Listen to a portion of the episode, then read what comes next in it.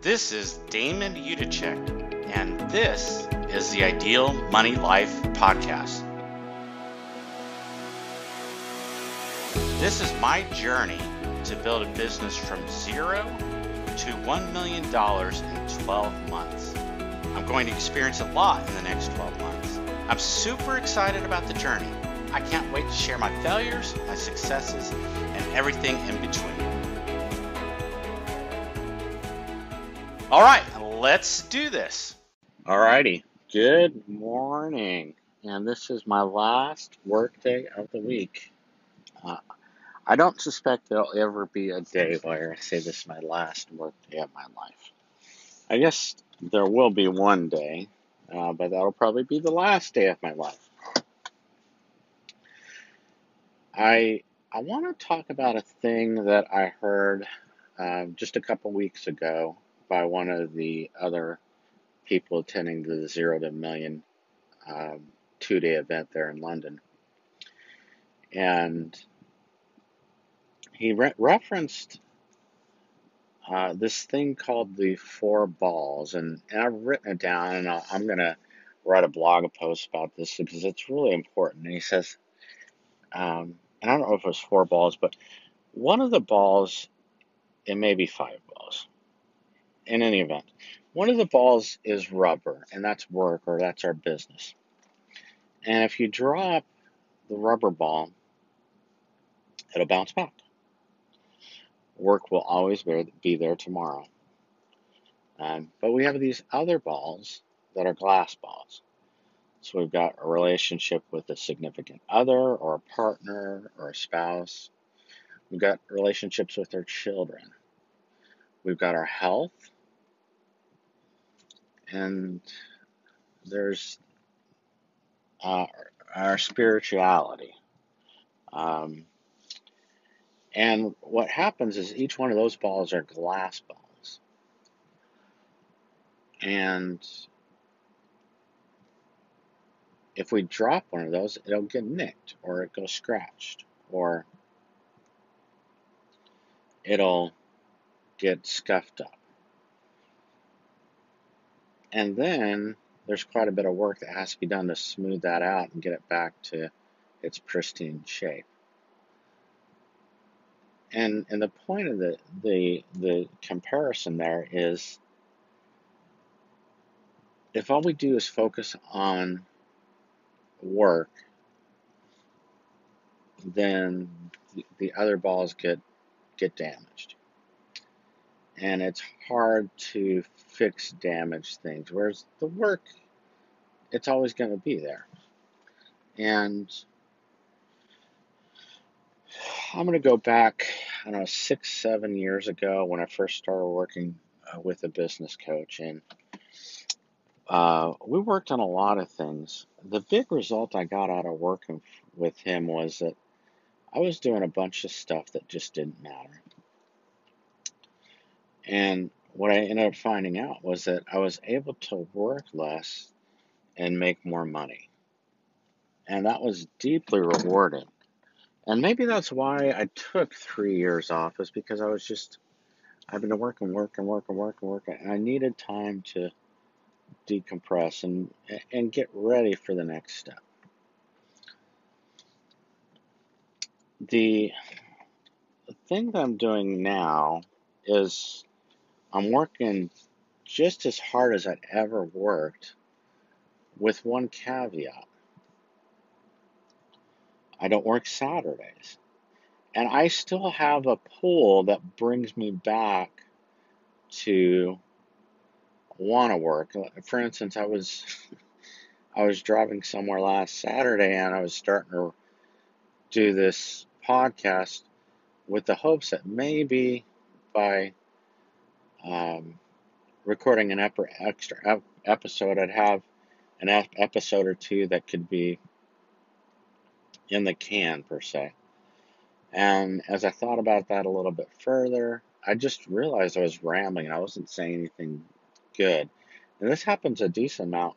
Um, is some you know there's a law of diminishing returns with when we're working that once we work past a certain amount of time in a day or even in a week, the work we do after that point ends up being a waste of time.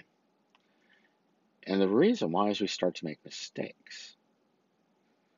And that causes us problems because then we have to go fix that. And then, you know, so week one, we work all these hours, extra hours, and we're starting to produce stuff that isn't up to our standards. And then in week two, we've got to fix week one's mistakes. And then the, the share of time available for us to do week two's work is less. And so it's this vicious cycle. And that's why so many people feel like they're on a hamster wheel. So one of the, the structures I've put in place is that Saturday's my day off. Um, and sometimes that's spent getting some extra sleep. I'll take a nap or something like that. Um, but it does allow me to take a take a rest from my ambition, which I think is and and part of that is just getting a chance to to stop thinking. My thinking is on overdrive sometimes. So it's it's good to get both the physical break but also the mental break. I have a quitting time every day.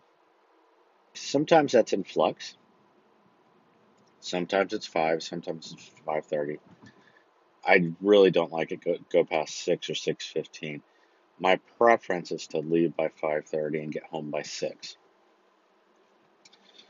I it's it's kind of sa- sacrosanct that I have dinner with my family. Um, if I didn't have dinner with my family, there's a good case to be made that I probably wouldn't see them much. All right. One thing that um, I'm going to move towards is I'm going to start taking Sundays off. I'm going to, in August, I'm backing down to half days at the most. Um, I actually may be able to get to where Sunday Sunday is a day that I don't work either. So then I'm back just to working um, one more normal day or my normal week. Um, but I do take a couple days off at the end of every month, and at a minimum, I look at the last week of the month, and I already have it blocked out in my calendar. Calendar that Wednesday through Friday are going to be my days off of that, and that gives me that gives me four to five days where I'm not working. Um, now sometimes I may have to check some emails, but generally I just I take the time off. And as I'm growing this out, I'm going to be moving towards Mike Michalowicz's um, book, where in Clockwork, he talks about taking a four week vacation. And the, the real point of the four week vacation is to build the business so it's not dependent on you. Most businesses, if you know, if they the owner wasn't involved, if they were gone for four weeks, the business would die. It would just stop working.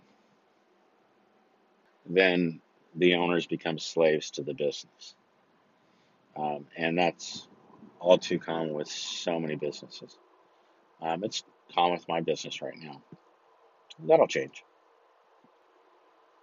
And the other part of taking that six week vacation off is it gives the owner time to get out of the forest, to stop seeing the woods, or stop seeing the forest, stop seeing, stop seeing the trees and looking at the bigger picture. And so, get, getting back to what you know, this business coach and the transformation I made, where I stopped working as much. Um, it was really kind of a relief. It, it was my income doubled over that time period, um, and I worked from went from work 2,800 hours a year to I say maybe 1,900. So pretty dramatic change in the amount of time I was working. And then I, I came up with a thought. I was like, when I have this urge pulling me and pulling me, you got to work, you got to work, you got to work. Sometimes, this, sometimes it, what I'd say, well, you know what? I think the real answer is I need to not work. So I'm going to turn that around. I'm going to take a break from it. And I can't tell you how many times I've done this in various areas of my life where I'm working on something and it's just not working. And then I take a break with it and I come back to it and bam, just like that, it's fixed because I'm I'm not so focused on doing things a certain way that I that I'm I'm I'm able to once I find the right a, a correct way. I'm not going to say the right way because there's many ways to do things. Once I get away and that uh, frees my brain up to, and then maybe it happens subconsciously that I say, okay, I'm not going to work on this right now. So consciously, I'm not going to work on it. But it might be that my subconscious brain starts working and then it does all the problem problem solving skills that it does. And then inspiration comes forward and it's like, oh, okay, well, that's that makes sense. Now it works. I get it. And um, so if you feel like you're working too much right now, um, listen to that feeling. You are working too much right now. Um, chances are you're caught in the 80% work that isn't, it's worthless. And so now let's carve up a little bit of your, your overworking time. Let's take some time off and let's look and see where we can get a better result for our time. One of those things that I found is that um, if I didn't do the things that didn't matter, it didn't matter. And some of the fears and anxieties I had over whether or not it got done, those were those were they weren't even real. You know, so I didn't have people complain at me, "Oh, I didn't get this done." Um, I had this, such this, I had this thought that it has to be right, it has to be right, it has to be right. Um, well, it already was right. You know, I didn't need to spend all that extra detail on on the time to to get it perfect. Um, this whole concept of being perfect is a fallacy that I had to overcome and learn. That is, those are my thoughts about today. If you feel like you're working too much, you are. Now it's time to cut back some of that time. Now it's time to say, okay, well, if I'm working 60 hours this week, what can I do to work 59 this next week? And if that seems like too much of a um, jump, what can I do to work 30 hours, 30 minutes less? And have a target of how many hours we're going to work. Because what will happen is we tend we tend to expand work into the amount of time that's available. So interestingly enough, if we reduce or constrict the amount of time that's available, we'll still be able to get the same amount of stuff done. All right, so we're off to the races. Uh, the day is done, and I'm very pleased with what I got accomplished today. Um, as you know, I've been working all week on my sales page for the One Funnel Away Challenge. I got the the copy done. So the next step is to get the copy written, or not written, but reviewed. I'll get someone to proof that, and then from there, it's just loading up that copy uh, into the um, the software. Um, and so, just as a re- recap, uh, sales copy is um, just the wording that's used to share um, your information and to share the benefits and the reasons why someone should buy something from you. Looking forward to getting that uh, up and running. I have, I, I have to get uh, this um, sales funnel finished and ready to go for a presentation that I'm doing on Wednesday. So I really want to get everything done for um, Sunday. I want to get it all done on Sunday. I've got, uh, and then at that point, I'll go through the testing and making sure that the items that people are purchasing are are ready. They're added to the members area, and then it's just testing at that point to make sure emails are going out right and all this other stuff. So, still a lot of work to be done. Uh, and truth be told, the amount of work of getting the testing done probably was three or four days in the One Funnel Away Challenge. Um, I don't know exactly uh, because I haven't done those units yet, um, but that's okay.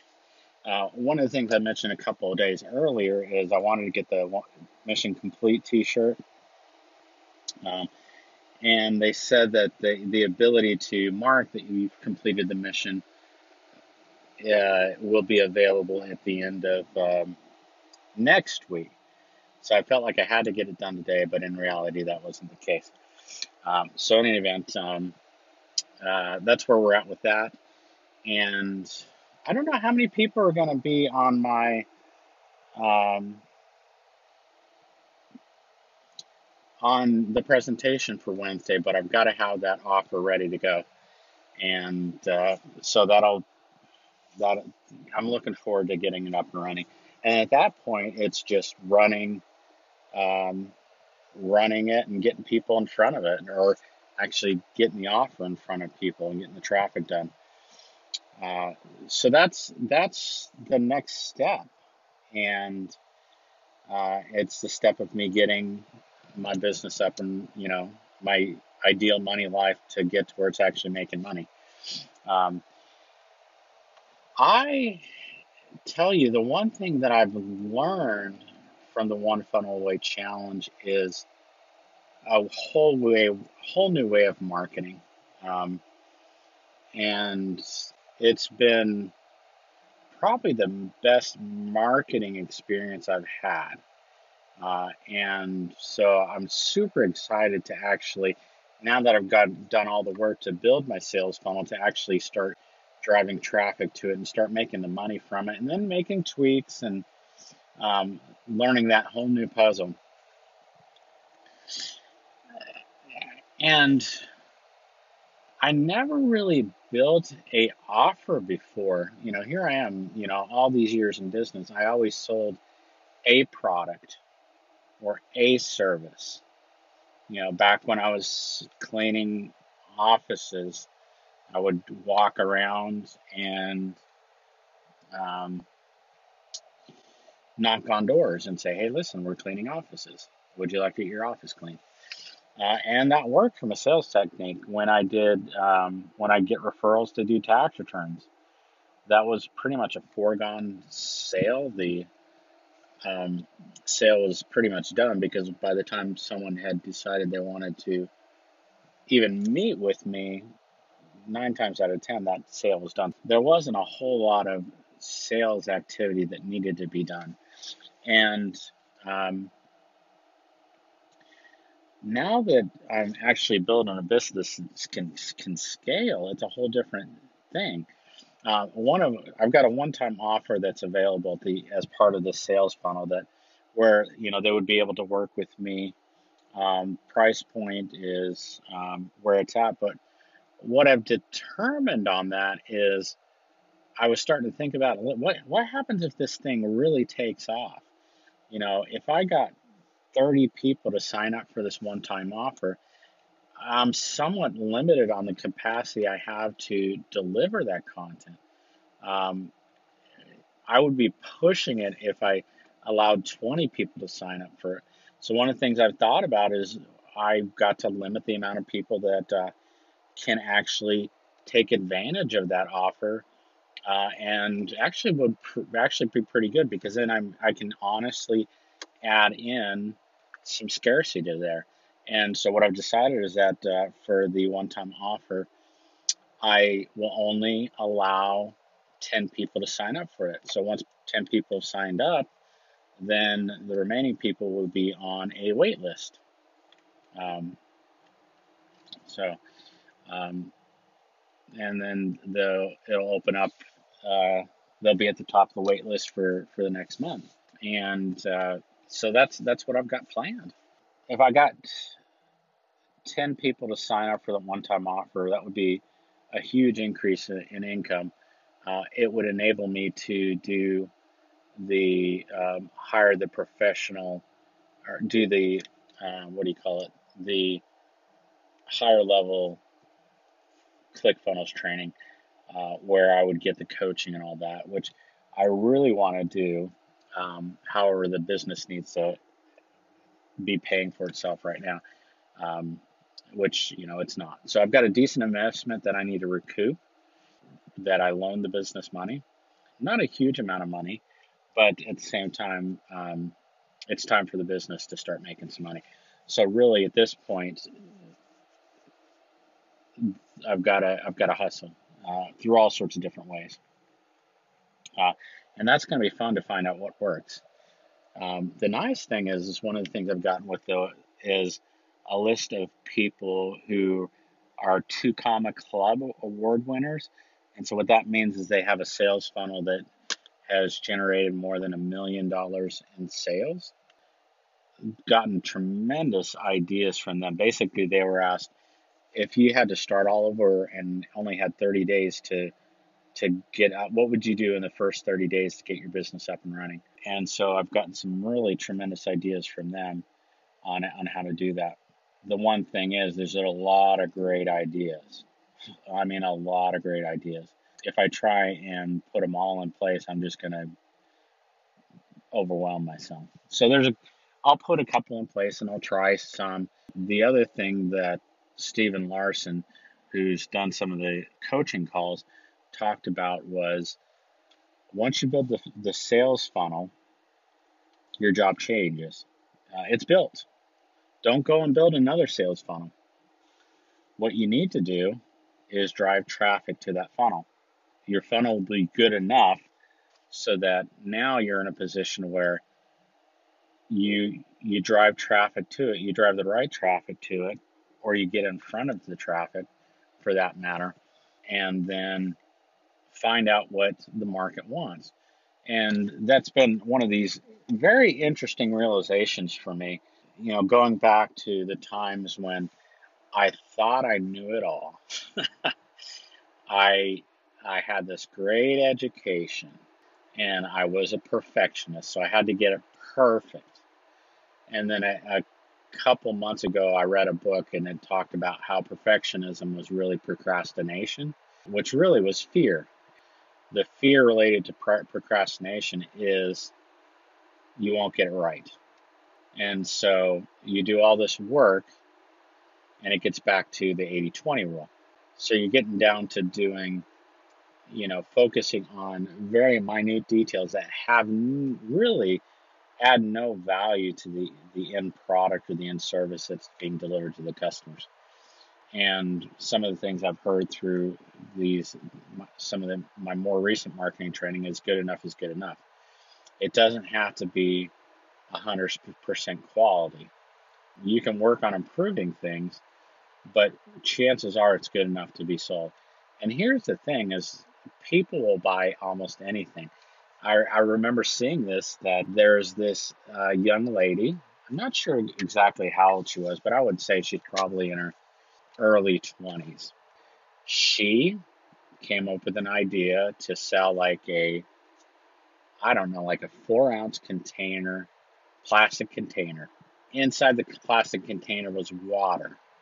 And to make it even goofier, her name I think was Gamer Girl, and basically she was selling this plastic container, like you know, a little um, round container with a screw top on top. She was putting her bath water in this container, slapping a label on the container, and selling it for twenty bucks. twenty bucks for a container of Gamer Girl water. Can you believe that? So I was a little bit curious. I went to her, you know, I Googled Gamer Girl, found her website. Looks like she was using a little bit of sex appeal to And I think her target customer was a a introverted person who did nothing but played video games all day. Which nothing against video games. This is probably the type of and I'm going to say it's a male audience attracted to females, a male audience who because all they do is play video games does not have game in the girl department or the lady department. When they're shown a little bit of attention by someone like Gamer Girl, they're like, oh, wow, I'll buy your rainwater. You know what? that, is, that is such an odd idea. I think it probably will have have some legs. Well, I go to her website and I find that the Gamer Girl bath water is sold out. I don't know how many sh- containers of Gamer Girl water she had, but let's say she had a hundred containers, which I think is probably safe to say. She had a hundred containers of her bath water, so she just made two grand off of not a lot of uh, money. I, I I would think that they the little containers she got probably they've probably cost 25 cents to 50 cents and i'm sure she got them in bulk so not a lot of money you know so that just goes to prove that you can sell anything. I i remember back in in my childhood this is going to be in the early 70s there was something called the pet rock. In fact i'm going to have to do a blog post just on the pet pet rock.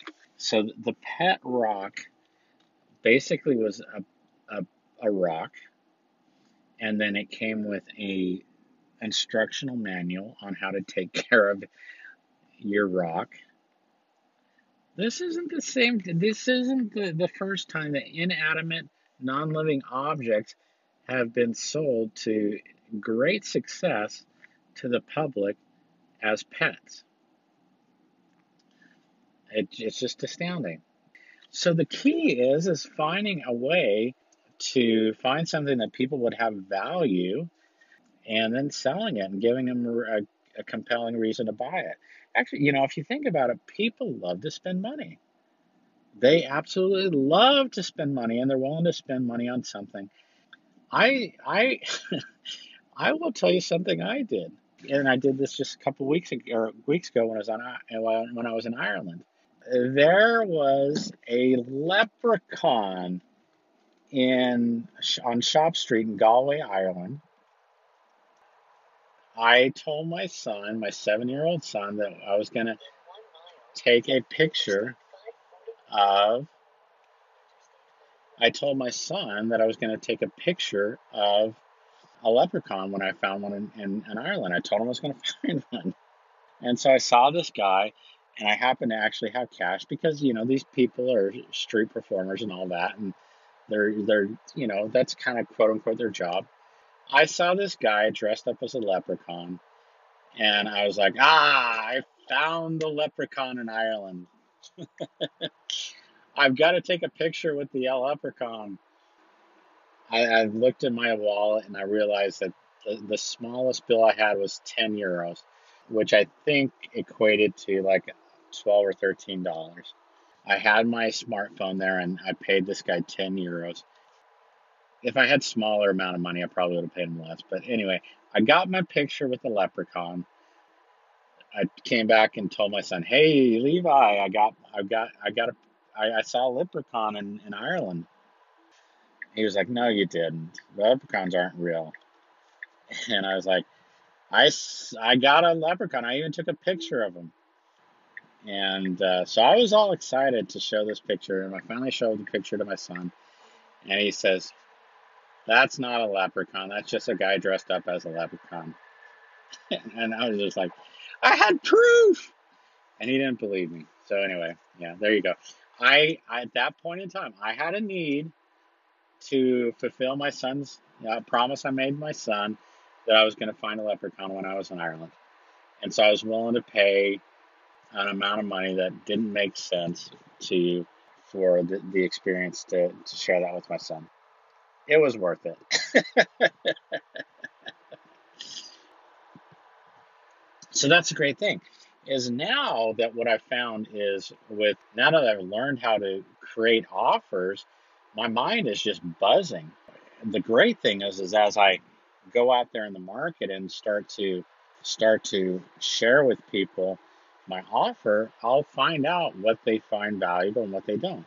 And it may be that uh, my current offer is not compelling enough for someone to, you know, trade me their their dollars for my offer, or it could be that it's underpriced. And so if I'm getting if I'm getting a very high conversion where people are buying it, then that probably is an indicator that I need to bump up my price. So we'll see. But now the fun thing is I'm playing a new game. I've got a new puzzle to kind of put the pieces together. It's been a blast sharing with you this day. You know, as you can see, I've had some ups and downs this week. I mean, there's earlier this week I was totally snookered, or not snookered, but I was totally drained. I've put in a lot of hours this week. I want to say, I don't know, I probably put 65 hours of work in this week.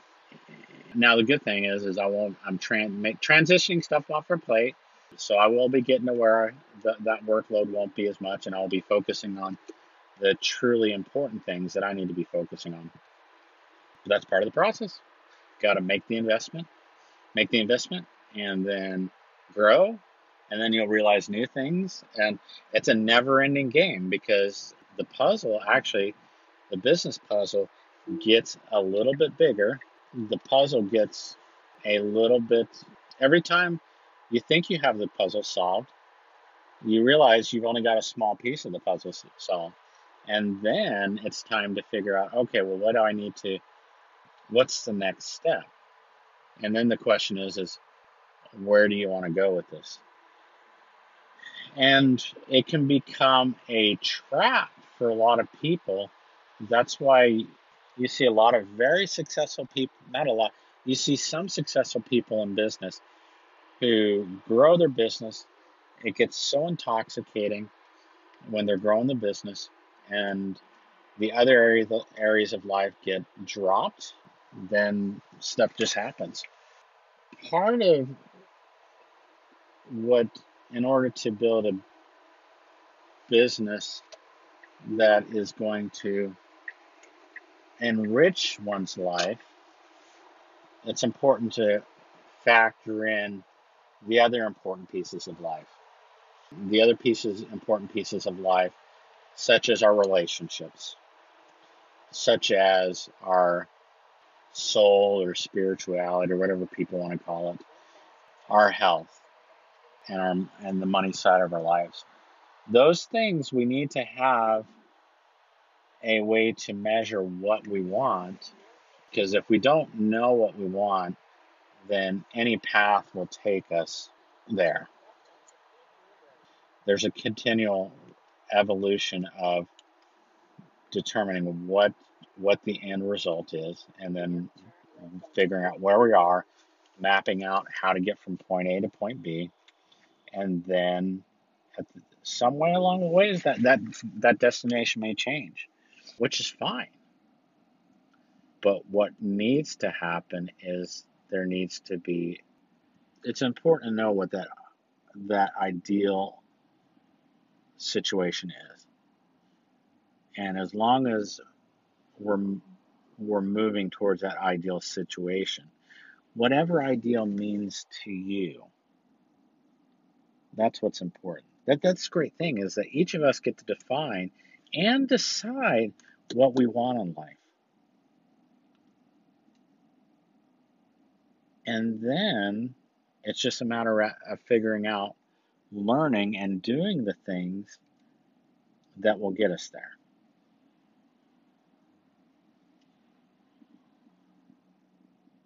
So anyway, that's where we're at. Um, I'm I will be back in a day or two. Have a great day. That does it for today's show. If you enjoyed the podcast, do two things for me, please. One, subscribe to the Ideal Money Life podcast. And two, tell one person about the show. This is a labor of love for me, and I want to get the message to as many people as possible. Thank you for listening. Ideal Money Life podcasts are for general information purposes only and do not create a CPA, tax advisor, investment, or other professional relationship. You should consult your professional advisors before you apply anything you've learned from this podcast. Remember the wise words of Benjamin Franklin Your net worth to the world is usually determined by what remains after your bad habits are subtracted from your good ones. Have a great day.